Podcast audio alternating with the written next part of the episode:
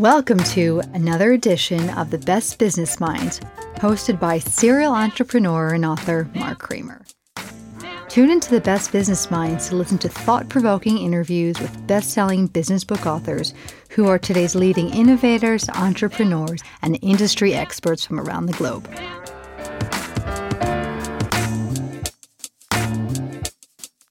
Welcome to another edition of the Best Business Minds, where we interview business leaders and academics that write thought provoking books.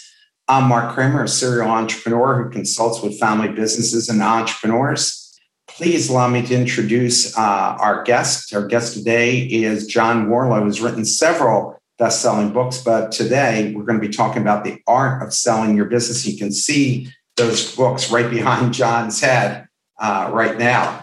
So, John, it's just a thrill to have you on today. I've been getting your emails for quite some time. So, I've been already following you, and, and, and I already put out to everybody uh, your uh, URL. And if they would like to follow you and get some of the free things that you have on your site, they'll be able to do that. And maybe you could just tell them a little bit about what they'll find on the site. And then I'd like you to talk about your background and how you got here. Yeah, well, it's great to be with you. I heard your intro and I'm like, academics, I'm like, oh, that's not me. so I hope I fit the other bucket. Yeah, I've, I've been involved, I guess, in a couple of businesses that I've started and exited.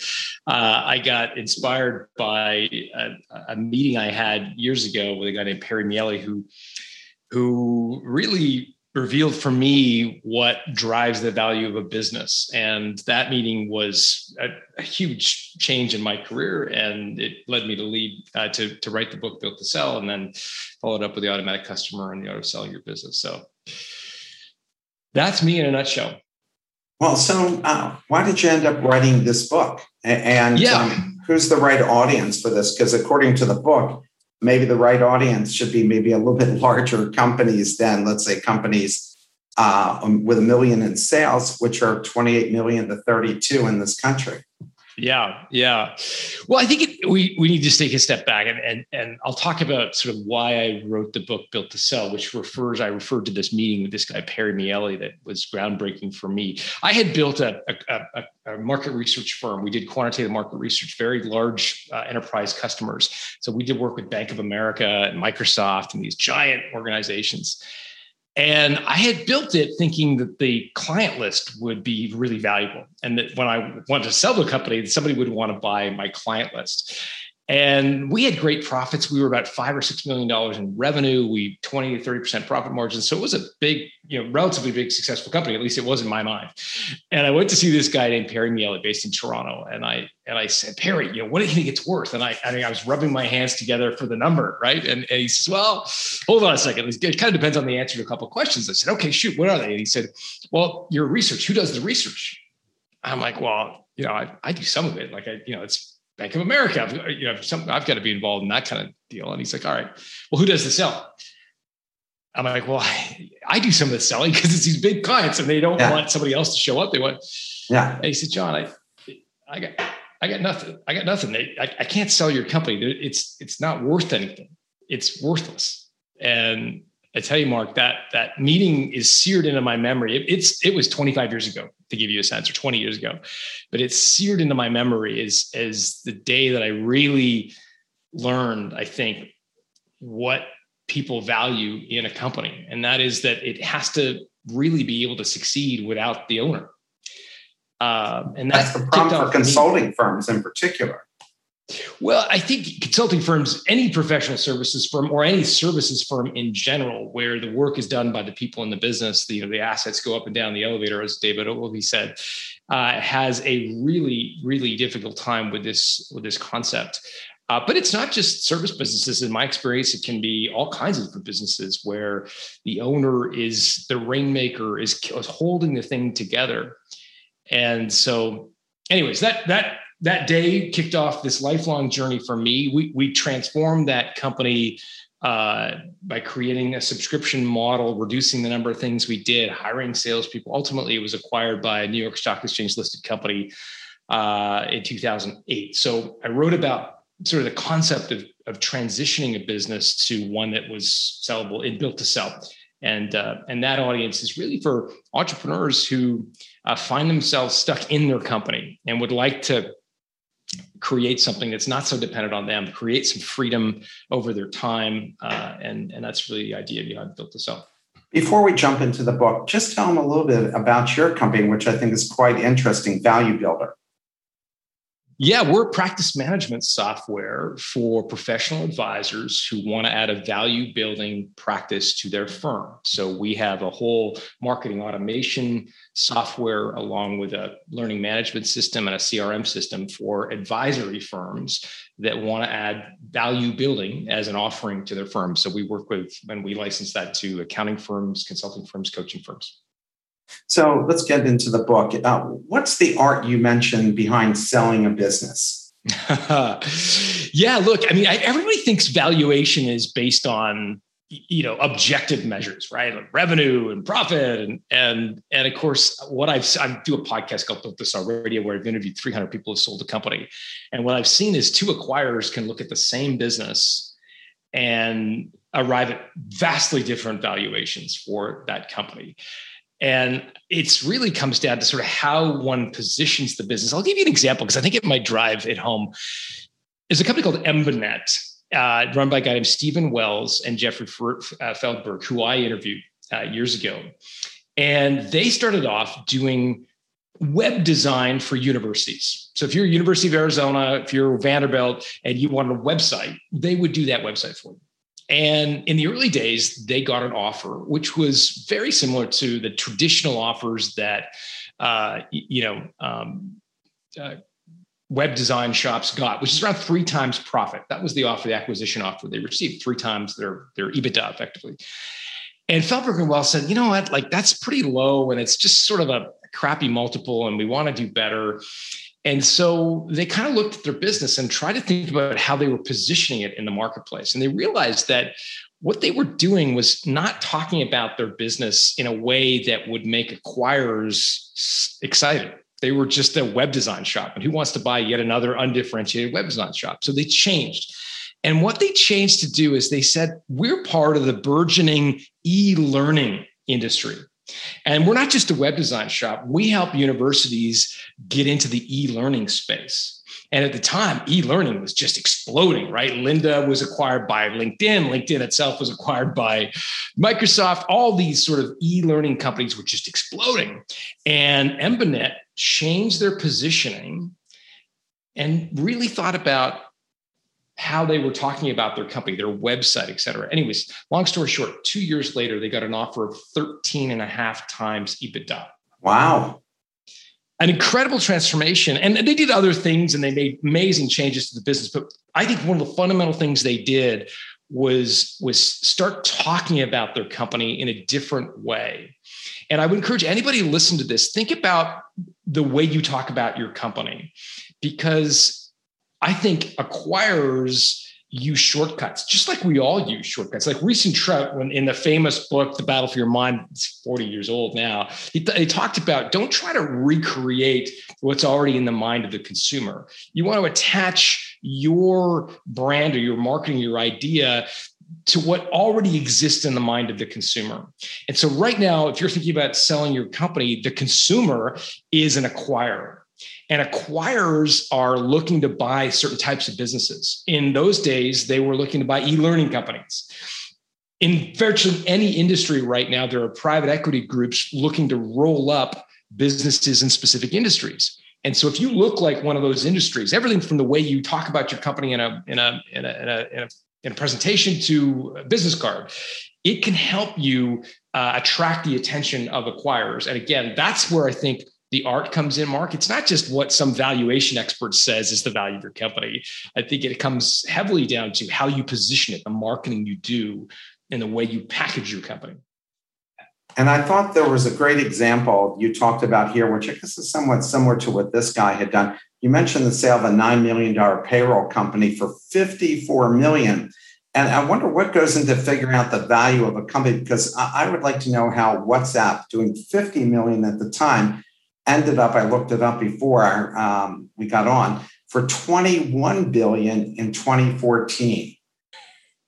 These are big yeah, numbers. really, really big numbers. And the spread, yeah. I mean, it's a $50 million company. What, you know, it's like a ridiculous multiple. So, yeah. I'm, and I'm assuming that some of it has to do with the IP they have, but tell us about that. How did, how did they arrive at these kinds of figures? And how can you get those yourself? Yeah, let's start and define the three types of buyers. So there's individual investors, there's private equity groups, and there are strategic advisors, strategic buyers. Individual investors usually borrow money to buy your business, and they're only going to be able to borrow the amount that the bank is going to lend them, and the bank is going to lend them on a fairly modest multiple of earnings. And so individual investors pay the least for your business, and they base it on what they can borrow. Private equity groups are in the buy low, sell high game. They're effectively trying to buy your business for as low as they can, flip it five, seven years later for as much as they can. That's their business model. Again, they use leverage, i.e., bank money.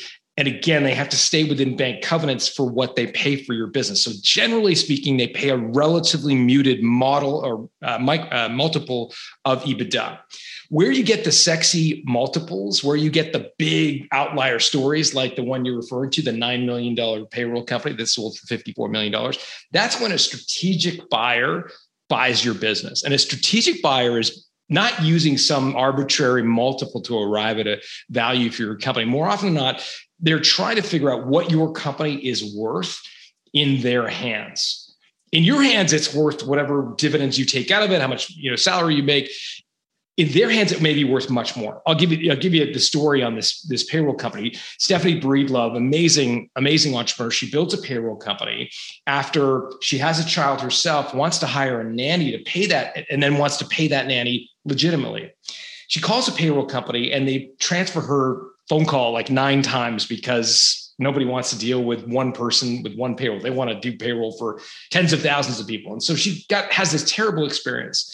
And she realizes that there might be a company opportunity or business opportunity in creating a payroll company just for parents who have a nanny to pay.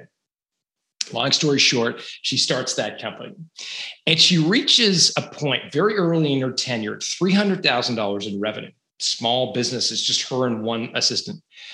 When she kind of reaches a plateau on how and, and, and her ability to grow, and she's trying to figure out how to grow, and, and she sees two roads in front of her. One is to potentially sell additional things to her parents. So meal delivery services, snow removal, all, all things busy parents need.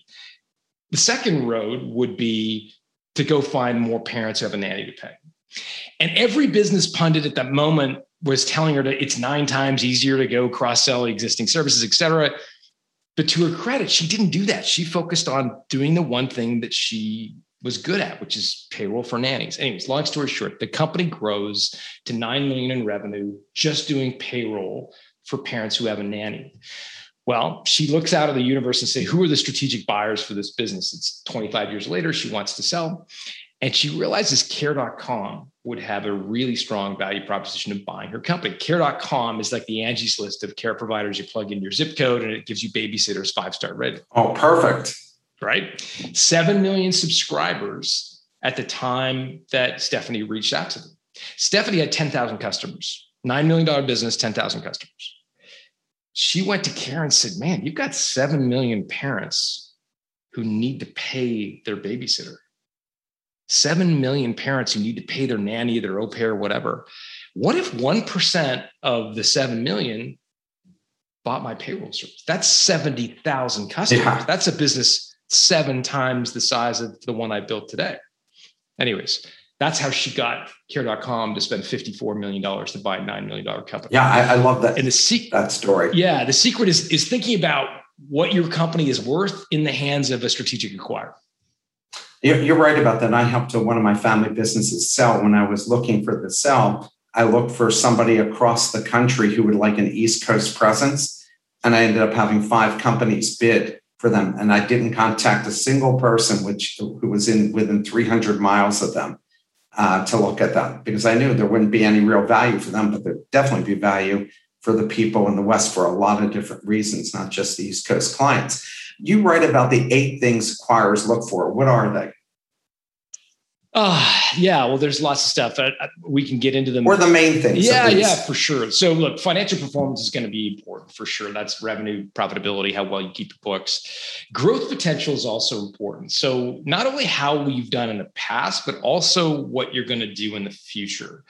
Recurring revenue is another major driver. So, how how much of an annuity system you've created in your in your company.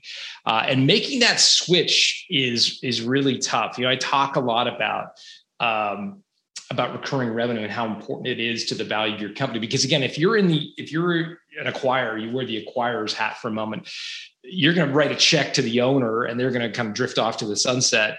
You need to know that that business is going to continue to thrive. And one of the ways they do that is to understand what the recurring revenue is and so when I talk about recurring revenue to, to business owners, oftentimes if they're in the software space or the media space, they get it, right? They're like, yeah, that's how we that's how we charge. But if they're in a different industry, maybe it's uh, manufacturing or distribution, um, even retail, oftentimes they kind of look at me sideways and say, well, well, like that's just not the way our industry works, right? Like it's that's that's we we have a transactional business model. We have, we you know, and I tell them the story of H Bloom because I think H. Bloom is a great example of a business that really threw out all the industry sort of averages and, and, and sort of uh, uh, norms. H. Bloom was in the business of selling flowers. And if you know flowers, it's a tough industry, right? Like the, you know, the, the farmer cuts the flower off the stem, it starts dying, right? It's in your fridge for a few weeks and it's turning brown. You typical flower store in America throws out more than half of its inventory. Oh wow! Huge seasonality, right? Like Mother's Day, Valentine's, we all buy flowers, and then you're stuck waiting for those days to. Um, you have to buy really expensive real estate or rent really expensive real estate to kind of capture people as they're walking down the street. It's just a terrible business model. Anyways, along come these two guys, Sonu Panda and Bryan Burkhart, who wanted to be in the business of selling flowers, but they said, we're going to do it differently. We're going to sell on subscription. And you might say, like, why would anyone buy a subscription to flowers? And you'd be right. Most people wouldn't, right? But what they discovered was that there was a very small segment of flower buyers that actually wanted flowers on a recurring basis. And that was these boutique hotels these fancy hotels like the the we were talking about Los Angeles before we hit record like uh, you know the the Beverly Wilshire and Beverly Hills Wilshire in Los Angeles or the Ritz Carlton in Chicago wants a fresh bouquet of flowers on their reception table. And so H Bloom sold them a subscription to flowers the average lifetime value of an H Bloom subscriber is more than $4,500. One sale, they make one sale, they capture $4,500 worth of revenue. The average transaction in a flower store is around $50. Wow. So you just think about the economics of that. They can H Bloom can hire salespeople. They can hire. I mean, it's a totally different business. And I tell that story because I think it helps people who are maybe stuck in an industry where it just doesn't apply to us to maybe open their mind a little bit to say if you can sell flowers on subscription you can sell just about anything on a recurring revenue model. And it has a huge impact on the value of your company. So are there any other things that you think they should know about uh, when acquirers are looking uh, besides the reoccurring revenue contracts? Well you know is there anything that people typically don't think about that they need to think about I mean, there's a ton. Look, the Switzerland structure is another thing we talk about at Value Builder, and it refers to, uh, ha, you know, it's inspired by the country of Switzerland, and we all know Switzerland is like obsessed with independence, right? Like it's a joke, it's the butt of a joke, right? When you want to be Switzerland, you want you don't want to take sides, and so we give that yeah. name, uh, the Switzerland structure, to companies that are not dependent on any one customer, employee, or supplier. And so those are, are three things that, that often drive, drag down the value of your company. So if you have a dependency on a single customer, not surprisingly, that's going to drag down the value of your company. Or it could make you susceptible to an earnout where you don't get your cash up front. You've got to earn it over time. The second uh, is employees. So if you have a key employee or two, or maybe one great salesperson, that can drag down the value of your company because they're going to say, well, if that salesperson leaves, you know, there's not much company left. Uh, and increasingly, supplier is also up there and and supplier is a funny one because we often forget about supplier right it's it's the plumbing of our company et cetera but but it can have a big impact i'll give you an example There's a guy named Adii Pienaar out of South Africa. I interviewed on Built to Sell Radio a couple months ago, and he built a company uh, doing uh, cart checkout. Like it's it's uh, it's an email company. It doesn't really matter. It's a software company, and he decided to become part of the Shopify App Store. And when he built up his company, it became very successful almost because of Shopify. So, as more people use Shopify as a, as a checkout uh, tool and a website builder, not surprisingly, he, his email software, which was designed to work with Shopify, also grew and expanded in uh, in in presence. But what also happened is the that something we call platform dependency, where he became more and more dependent on, on Shopify as his platform, such that it actually detracted from the value of his company because people argued that it wasn't very valuable without Shopify. And Shopify and Amazon and uh, you know iTunes and all these big platforms manipulate their algorithms all the time. And if you do, if they do and that impacts your business, it can detract from the value. So suppliers are also a, a key element of the Switzerland structure, this overall sort of major driver in uh, in what what drives the value of your company up and again down if, if you're scoring poorly on Switzerland structure. Uh, in, the beginning of the book, you had a list of questions that sellers ask, and, and this one I went through myself actually uh, for a couple sales. When should I tell my employees and customers, and when should I let them talk to my customers and employees, the buyer? Uh, never. would never let your never let the acquire talk to your employees. Uh, yeah, look, this is one of those really, really difficult uh, times in life where what is morally correct is strategically wrong. What do I mean by that? I mean, most people who have a business feel deeply indebted to their employees. They, they treat them like family members. They feel like family members. They feel enormous you know gratitude to those people who've helped them build a successful company and so it's very natural in the early days when you decide you know what i'm thinking of selling my business you want to tell your employees right it, it's only natural to be truthful and transparent with the people that have sort of bought you to the dance so to speak uh, yet it's the very wrong thing to do strategically. Because what do employees do when you tell them you're thinking of selling? Well, they think, oh man, my job's at risk. I better brush up my LinkedIn profile. And where are they going to go get a job? Well, they're going to go get a job in the industry because they're going to leverage the experience they've got with your company and the industry expertise that you've given them. And they're going to call your competitor and the other competitors in your space and all of a sudden your competitors know you're for sale. And that triggers an over uh, you know a whole sequence of dominoes that basically undermines the value of your company when competitors and suppliers know you're for sale. And so my suggestion is that you divide your your employees into two buckets. You've got your key managers, your key executive, your C suite, There may be one, two, three people who you really need to help you get this deal done.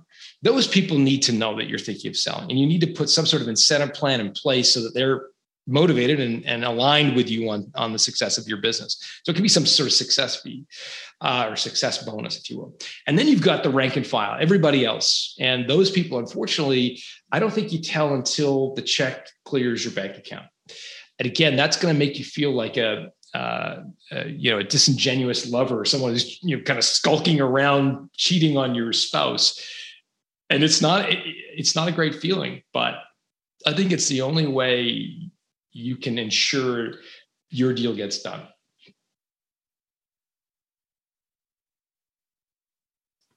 It's also for, actually for the best thing for the employees too, because it, it, they can sleep better not not knowing. We don't need to know. Yeah, everything. they're employees for a reason. Right? Um, like they're not entrepreneurs. Yeah, and yeah. I think you're absolutely right. I think yeah. you know uh, if they were entrepreneurs, if they could handle the the the ambiguity, the uncertainty of being an entrepreneur, they'd be one. They like certainty. Right. Yeah, I've experienced it. You know, where one of my clients told, uh, I said, don't tell them until we're much further along. It's going to spook them. And, and word's going to get out to your competitors. We're going to call your clients, and your clients are going to ask, Hey, I heard that you're selling the business. And it exactly happened. And they lost one of their top managers and they lost some clients and everything. So, uh, and I've seen it actually happen twice. One of the questions that's asked by the audience is, do the do the acquirers care about sustainability and corporate social responsibility and practices or policies? Does enter, any of that enter into the equation? It's interesting. Um, we're, we're actually undertaking some research into this because uh, corporate uh, you know, ESG stuff is obviously very top of mind in the world right now, and it is uh, it, it is something that we're looking at from a research. So I, I can't tell you quantitatively the the impact uh, corporate social responsibility has on uh, directly on the value of a company. We do know that we have something called monopoly control, which is inspired. It's one of the eight drivers that we've been speaking about in, in addition to Switzerland structure and recurring revenue. Monopoly control um, is inspired by Warren Buffett, who you know, talked about investing in companies with a deep and wide competitive moat. Because when you have differentiation, when you're competitively differentiated, you've got some pricing authority. And with pricing authority, it allows you to get better margins, better margins, more money to invest in sales and marketing. And so Warren Buffett looks at investing in companies with differentiation. They're doing something unique that that customers, consumers really value. And so to the extent that corporate social responsibility is something your customers value and your customers view as differentiating, uh, then it in, that it indirectly enhances your monopoly control score.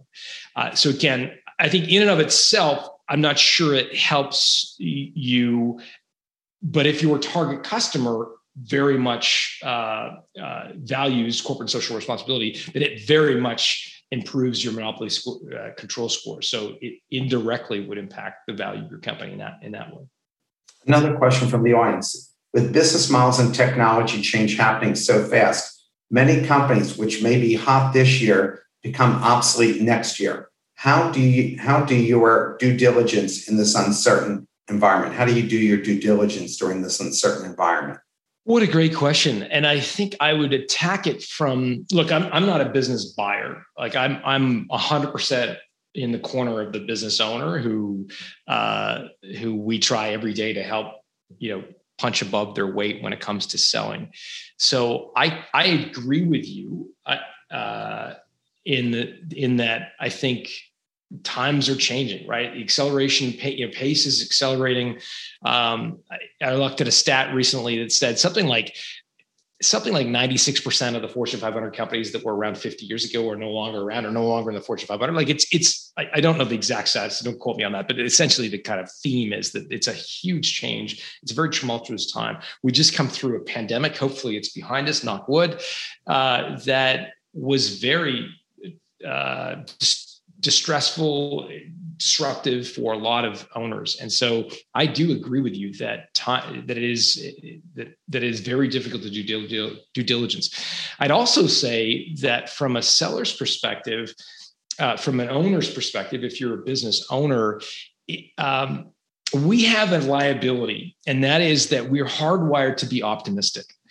And, and that like, it's just in our DNA as as entrepreneurs. We think tomorrow is going to be better than today, and that's what gives us the confidence, frankly, to start businesses. Is because we see the future. We we have a vision, and and that optimism can also be our Achilles heel. How?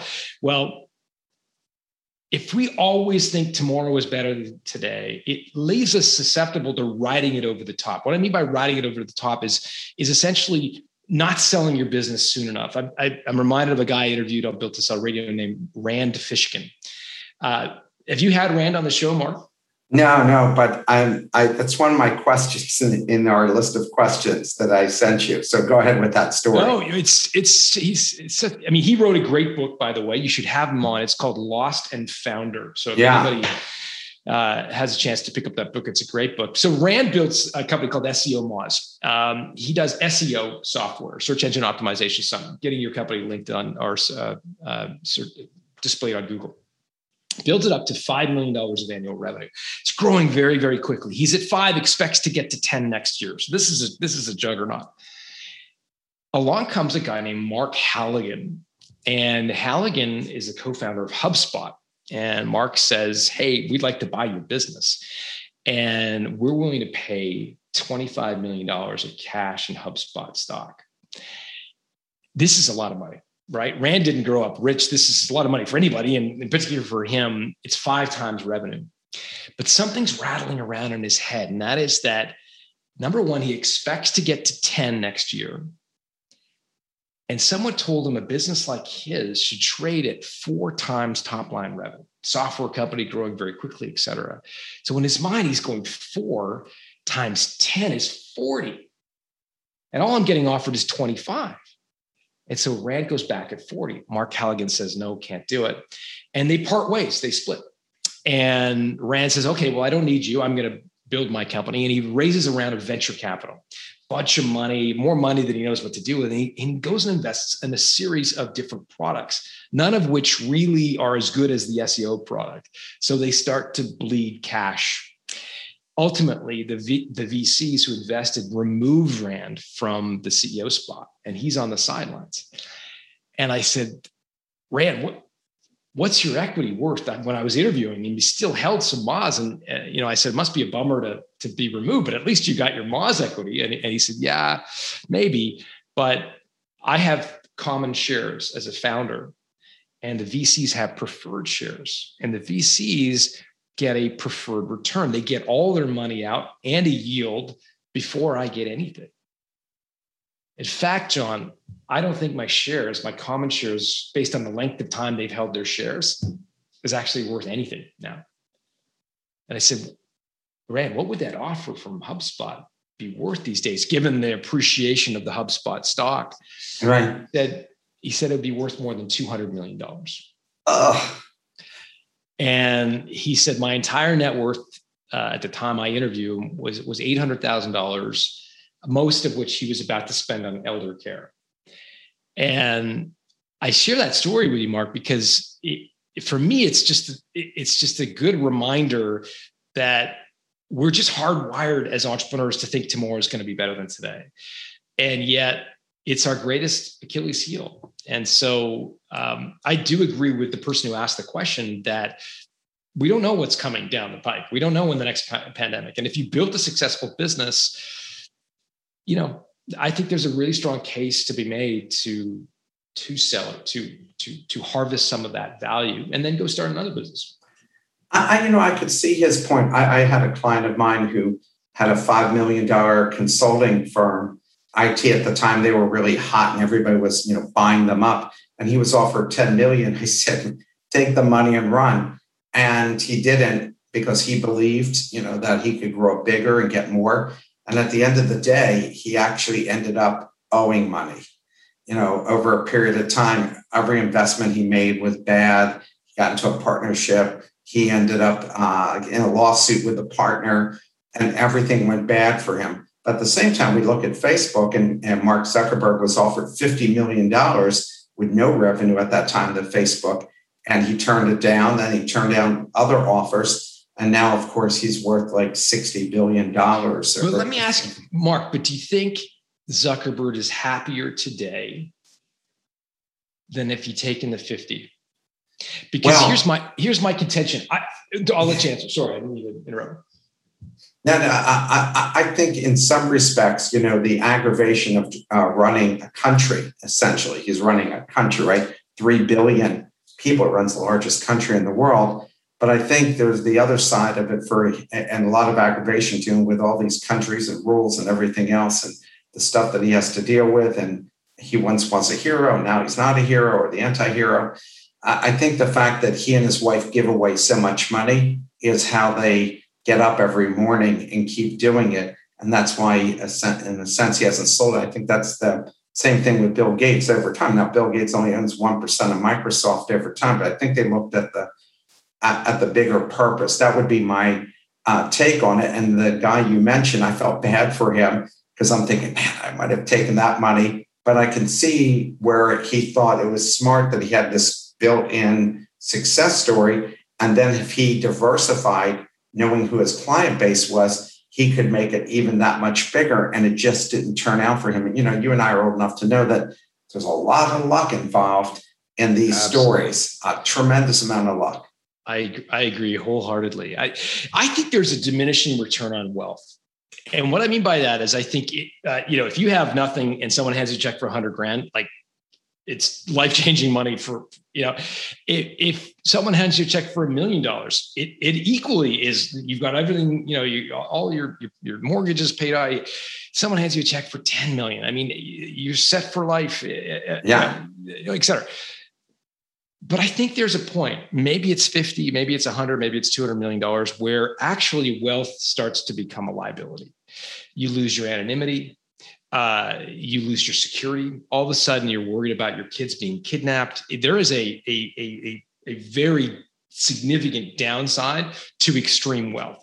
And yes, people like Bill Gates and Mark Zuckerberg can have incredible influence as they give away their money. But I, for me, I, I know I've spoken to a lot of entrepreneurs, and what I think the underlying core need for most of us is is freedom. I think if you ask most entrepreneurs why they do what they do, it's not to become the next Elon Musk. It's to be free. It's that that that tremendous sense of independence of freedom, and that and how that fills us up to be able to decide what to work, you know, what, what they want to spend money on, how they want to spend their time. That gives us tremendous satisfaction, that sense of freedom. And, and so I think when you reach something we refer to as the freedom point, which is the point in time where you've effectively created enough wealth that you could live for the rest of your life on that money. And it happens much sooner than most people think. When you create that, it's just worth asking yourself Am I willing to risk something I have for something I may not want? Like maybe you think you want a, $10 million business or a $20 million business, but maybe actually you don't. Maybe you really want financial freedom and you're at a point where uh, you can do that. So i think when you reach the freedom point it's just worth pulling up saying okay selling my business would create enough wealth for me to live for the rest of my life. Why am i continuing? And you may have very good reasons for continuing. Maybe because it fulfills you. Maybe because you uh, you know there could be thousands of reasons why you want to continue but i think it's just worth asking why and being clear that you in fact do want to make that trade to give up effectively something you have, which is financial, or excuse me, not give up, but risk something you effectively have, which is financial freedom for something that you're you're you're you're interested in, but you are risking financial freedom because as your as your friend who turned down the ten million dollars for a consulting business knows, stuff happens, right? Yeah, yeah, and, and uh, totally out of your control. And, and we're going to circle back to that because I have a question more toward the end here. What, what t- another question from the audience? What type and how long of a holdback should the founder expect as part of the sale? Ten percent holdback for one year. You know, what should they expect? And, and and and you write about that in the book as well. Yeah. So so there's a bunch of different so holdbacks come in different flavors. Um, an escrow is usually just a 10% holdback, which is really there to ensure that that there aren't legal uh, challenges to the deal. And almost all deals have a 10% or a small 5% escrow. But the, the acquirer's ability to get that money is very limited to a, a legal battle. So that I would expect. An earnout is where you agree to accept part of your proceeds, or put, I should say, part of your proceeds at risk. And they're tied to the future performance of your company. And that's going to be very dependent on what kind of business you have. For example, a professional services company would generally have a much longer and higher proportion of their uh, their proceeds in an earnout. It, for example, in, in advertising, it can be as, as, as high as 70%, 70% of your proceeds at risk in a marketing agency. That's a very extreme example. I'm used to seeing more like 30%. But again, it depends incredibly on how structured your business is to run without you personally. Yeah. Um, yeah, it also actually depends on the tenure of your business. I'll give you a quick story. A guy named Rod Drury, who started Xero, Before he started Xero, he started a company called Aftermail. He sold Aftermail for what is a Wellington, New Zealand based entrepreneur for what the New Zealand based papers report is $35 million. In fact, he, he actually sold it for $15 million in cash and $20 million in an earnout. Well, he never hit the earnout and got nothing for that part of his business. So effectively, he sold for 15 million, which is still an incredible amount of money, uh, but it's not 35. And so that's uh, what can happen in an earnout. The third type of holdback is when a private equity group buys a majority, but not all of your business, and they ask you to roll some equity into a new entity. And so typically it would be a 60 40 split, something like that, or maybe 70 30, where they buy, for example, 70% of your business. But they say the remaining 30%, we're not going to give you cash for. We're going to ask you to roll that into equity in our deal, effectively in the new company we create to, to, uh, to own your business. And, and that's risky because you then become a minority shareholder in a business you don't control. And that can lead to problems because there's no liquidity on those shares. You effectively can't make those liquid. So those are the three types of holdbacks escrow, which I would expect in all deals, earnout, you're going to have a proportion in, in an earnout. The way to minimize that is to do some of the things we talked about today and follow the built to sell kind of methodology. Uh, and then holdback is, a when a private equity group buys your company, expect them to ask you to carry some equity, uh, and that's uh, that's a very common strategy they use. But talk about that disaster you wrote about in your book, where the person originally they were going to buy the company for a million, but then they offer said, "Well, I'll tell you what, we'll offer you actually 1.2 million, and you carry the paper." And he ended up actually losing money. So talk about that story. Oh my gosh, what a terrible story! Yeah. Um, built up a million dollar construction company and million dollars in revenue and got an acquisition offer, interestingly, for exactly a million dollars. And he's like, Yeah, sure. Where do I sign? The deal was 100% cash at closing. And uh, uh, about two weeks before the closing happened, the acquirer called up and said, "Yeah, we you know we thought we were going to do a million in cash, but now what we want to do is a million two. So we're actually going to increase our offer, but we're going to pay it in in equal installments over I think 10 years or something like that. Like it was a it was a crazy like a tenure of time.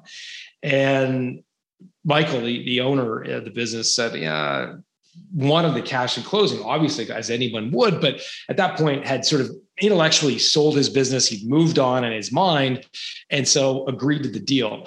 Um, two weeks after the deal closed, there was no first check. Called up the buyer. Buyer doesn't answer the phone all of his employees had you know kind of moved on. Uh, they weren't paying the bills. It was a disaster story. Uh, ultimately he ended up taking the business back. The business was worthless because the employees had left the customers were were uh, aggravated and and so forth. Uh, yet he still owned the bank uh, some money that he'd taken on as uh, as debt through building it. So it was a disaster story and it came down to the structure of the deal. And so this this holdback question is a biggie yeah, I, am not for earnouts either. I think you get your cash up front because you'll never see the rest of that earnout. It's rare that you see that earnout money. Uh, so here's another question from the audience. Some companies have intrinsic value that no one knows how much money was spent to achieve 5 million in revenue, for example. Does the previous marketing and building infrastructure factor into the equation? Could do, but again, just because you've spent $100 million building some widget that nobody wants, that doesn't mean the $100 million is something that you can recover. I, am I'm being facetious to, to, to demonstrate a point. What acquirers do, look, when a strategic buyer looks at your business, they're going to quietly close the boardroom door. They're not going to let you in. And amongst themselves, they're going to ask a simple question. And that is, would it be cheaper for us to buy this company or compete with this company? And if what you've created would take them years to develop and many millions of dollars to build, they're going to arrive at the conclusion that it would be cheaper to buy you than to invest all that money and time to create what you've created.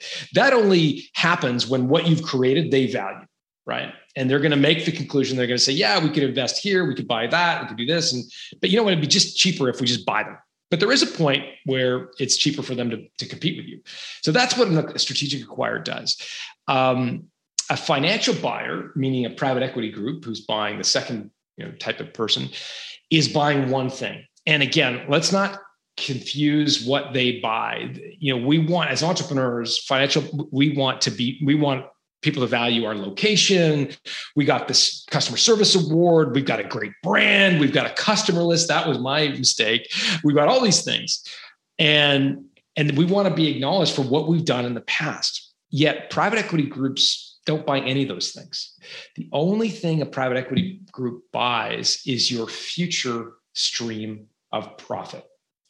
Let me say that again. What they're buying is your future stream of profit.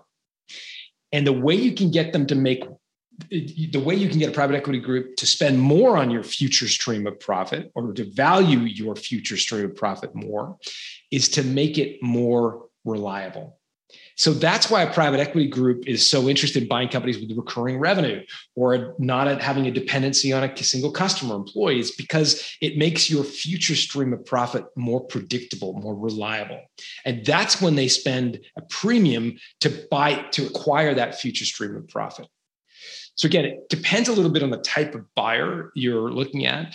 Um, but I hope that sort of answers the question around investing in, in stuff.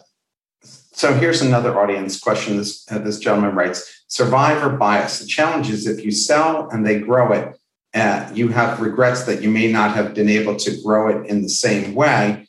And then he asked this question How about the difference between buying your company versus buying your product? Which way is better and what are the risks? So, you know, is it better to keep, you know, XYZ company and keep the company itself and sell them the product? You know, like if it's a, a pharmacy, I guess a pharmaceutical product or, or, or, you know, whatever the widget is, or better off, uh, and which way is better and what are the risks? So is it better to sell the company or the product and which is better? Why the risk? Yeah, the risk? it's, it's somewhat rare to sell just a product, although it does happen. Oftentimes a company will, will acquire a, a a, a, single product. Here's the thing when you sell your company, you're going to have to sell either your assets or your shares. Uh, that's effectively the, the, the, the, two types of ways that, that a deal gets done. Assets are things like products, trademarks, et cetera. Uh, and so in that case, you're simply buying the things that you, the, the tangible things that you have. So products would be, would be an example. That's buying assets. Buying shares, you're also, you're buying the company. And in that case, you're buying not only the operations of the company, but also its liabilities acquirers want to buy assets because they're not inherent or unknown liabilities. liabilities. I mean, I've rarely been involved with a business that has unknown liabilities sold just an asset sale because nobody knows what things that they don't know, even if they have a forensic accountant look at it. So rarely, you know, unless you're selling Coca Cola, exactly. uh, then it's a different thing. Another question Do you think gender influences valuation of your business? In other words, would female entrepreneurs get offered less than male entrepreneurs for the same type size business? Yeah, I, I wouldn't think that would be no. the case either. Um, no, I mean, and I say that because buyers are look, look let's not fool ourselves buyers are the most mercenary most sophisticated executives on the planet. Acquirers are either private equity groups, and they are some of the most sophisticated people on the planet, or they're CEOs of Fortune 500 companies by proxy being represented by a corporate development department. You will not find a more hardened, more mercenary group of individuals on the planet. They care about what we've talked about today they care about making money for their shareholders or making money for their partners. And if you are, they don't care what color your skin is, what what gender you are, what your sexuality is. If you have a company that they can monetize, they will buy it, and and they are mercenary. I can't underscore that enough. They they they are ruthless, and uh, it's why Spanx sold, a woman entrepreneur sold for billions of dollars, uh, regardless of the gender of the owner or the founder. So I, I, I she sell Spanx recently. They are ruthless. Oh, okay. I think she took. By the way, you were right. Uh, you almost got to the number. Uh, it's 52 of the original Fortune 500 still exists. So you're you're you're tipping right on the money. Oh well. Um, what, what are the wrong reasons mm. for selling your business? You mentioned some of that. Yeah, yeah. Well, we've actually done some research on this. Um, we have a tool called Prescore, prescore.com, which basically uh, uh, evaluates your personal readiness to exit your company, your psychological readiness to exit your company. And what we it was inspired by the fact that we we saw a lot of owners who ended up regretting their decision to sell their business. And we're like, that doesn't make sense. Like, you know, someone's handing them a check for millions of dollars and you're, you're regretting the decision. We learned that there were four reasons that that owners regret their decision to sell. And one of them, and this drives to the heart of your question, is you're all push and no pull. What I mean by that is that there are reasons to sell your business can be categorized into two reasons push factors, things that are pushing you out of your company. And then there are pull factors, which are things you're excited to go do next. Push factors are things like employees aggravate you, government legislation, uh, you know, regulation, et cetera. Those are all push factors, legitimate. Pull factors are things like I want to go write a book, I want to travel, I want to get fit, et cetera. What we found is that when your proportion of pull factors is smaller than your proportion of push factors, you're in you're you're in you're you're in a bad spot. That's not a great spot to be. What you want is more pull factors than push factors. You know, I wrote about and actually interviewed a guy named Sean Oshman. Sean Oshman uh, built a great little IT business in Denver, Colorado. He was 39 years old, and he's like, I want to live on a sailboat. And he'd spent his entire life in landlocked Denver and thought, you know, what he craved was water, didn't want to be in the desert anymore. And so he said, you know, by my 40th birthday, I want to be living on a sailboat. And so we went out, hired a business broker, got an offer of 2.6 times SDE, which is sort of broker talk for profit. So 2.6 times pre-tax profit. You can think of it that way. And he sold his company. And I interviewed him on Built to Sell Radio. And I said, Sean, you know, like 2.6 times, you know, it's a relatively small company. 2.6 times is kind of an average multiple, but it's not like hitting it out of the park. It's not, a, you know, it's not incredible success. How do you feel about it? And he said, I'm happy as a clam. I'm like, why is that? he said, well, I live on a sailboat. and, and it was just a reminder to me that for him, he had all, he was all pulled. He wanted to be and live life on a sailboat. And so the value of his business, while important to him, wasn't the be all and end all.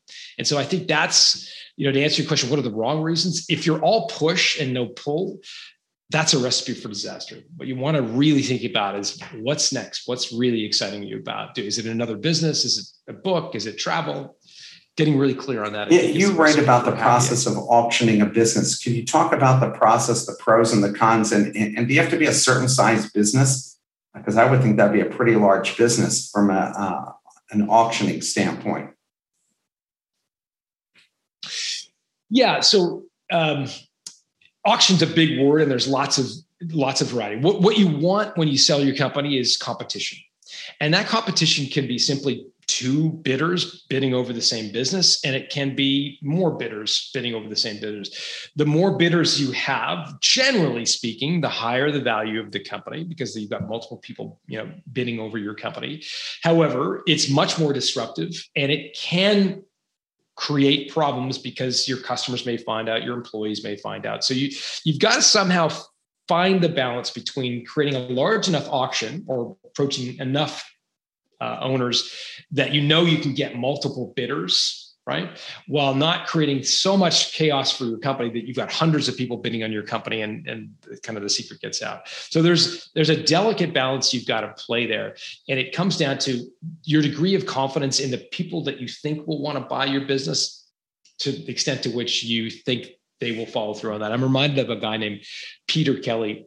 Peter built, I interviewed him on Built Sell Radio. Peter built uh, Open Lane, which if you, Open Lane is like, um, it's like auto trader for used car dealers. Used car dealers buy their inventory on this product called Open Lane. But before Open Lane, they used to do it through these kind of old school auctions where the companies would, the cars would drive along these conveyor belts. It was a crazy business.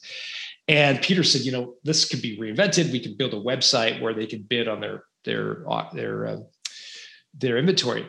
Peter lived in fear that the the car manufacturers would create a competitive site because if you're a Ford dealer, you're going to buy a used car on fordusedcar.com, not some third party website. And so he grew this business tremendously successful, but always was worried that the the the kind of OEMs and the manufacturers themselves would get wind of this this this company and compete with them.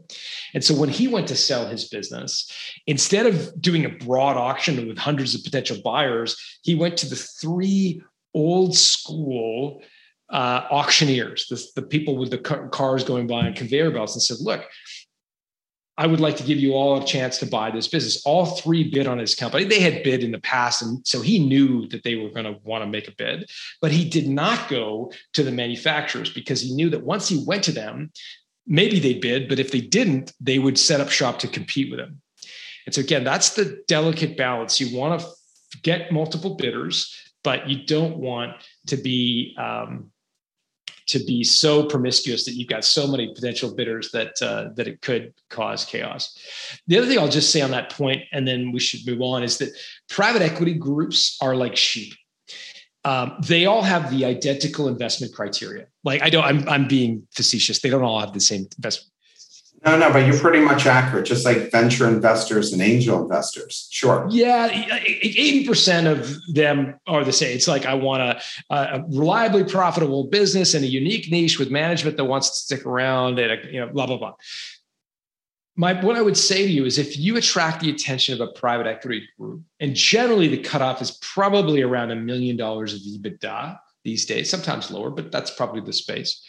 Uh, if you attract the attention of a private equity group, you'll attract the attention of hundreds of private equity groups, or you could attract the attention of private hundreds of private equity groups. So my advice would be don't settle for the first private equity group that comes to you. You're going to want, if you have interest from a private group, you're going to want to shop that business, create an auction because they will effectively bid the price up because there's so many of them that want to do basically the same deals. Uh, what, what can kill? Well, let me ask you this before I ask. Let me ask you this what could kill a deal? And the second question before we run out of time is I'd like to know what are the hot industries right now? So, quickly tell us what would kill a deal?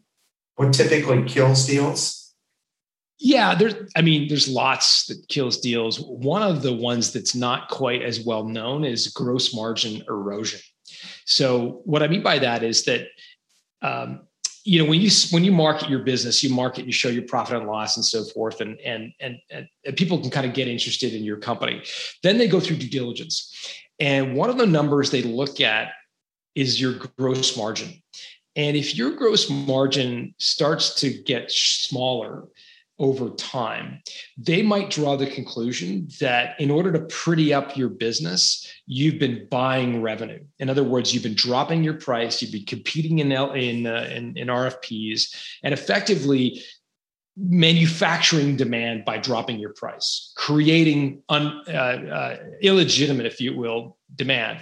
And everybody knows that that that pricing uh, a commodity commodity pricing or, or, competing in a price war is, is a race to the bottom.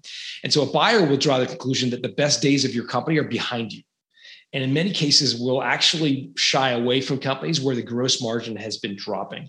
And that's only something they're going to see in due diligence. And that's why deals often fall apart. It's one of the reasons deals fall apart in due diligence is the through the diligence, the acquirer notices that your gross margin has been dropping. So revenue is important. Being able to show a buyer that your revenue is growing is really important.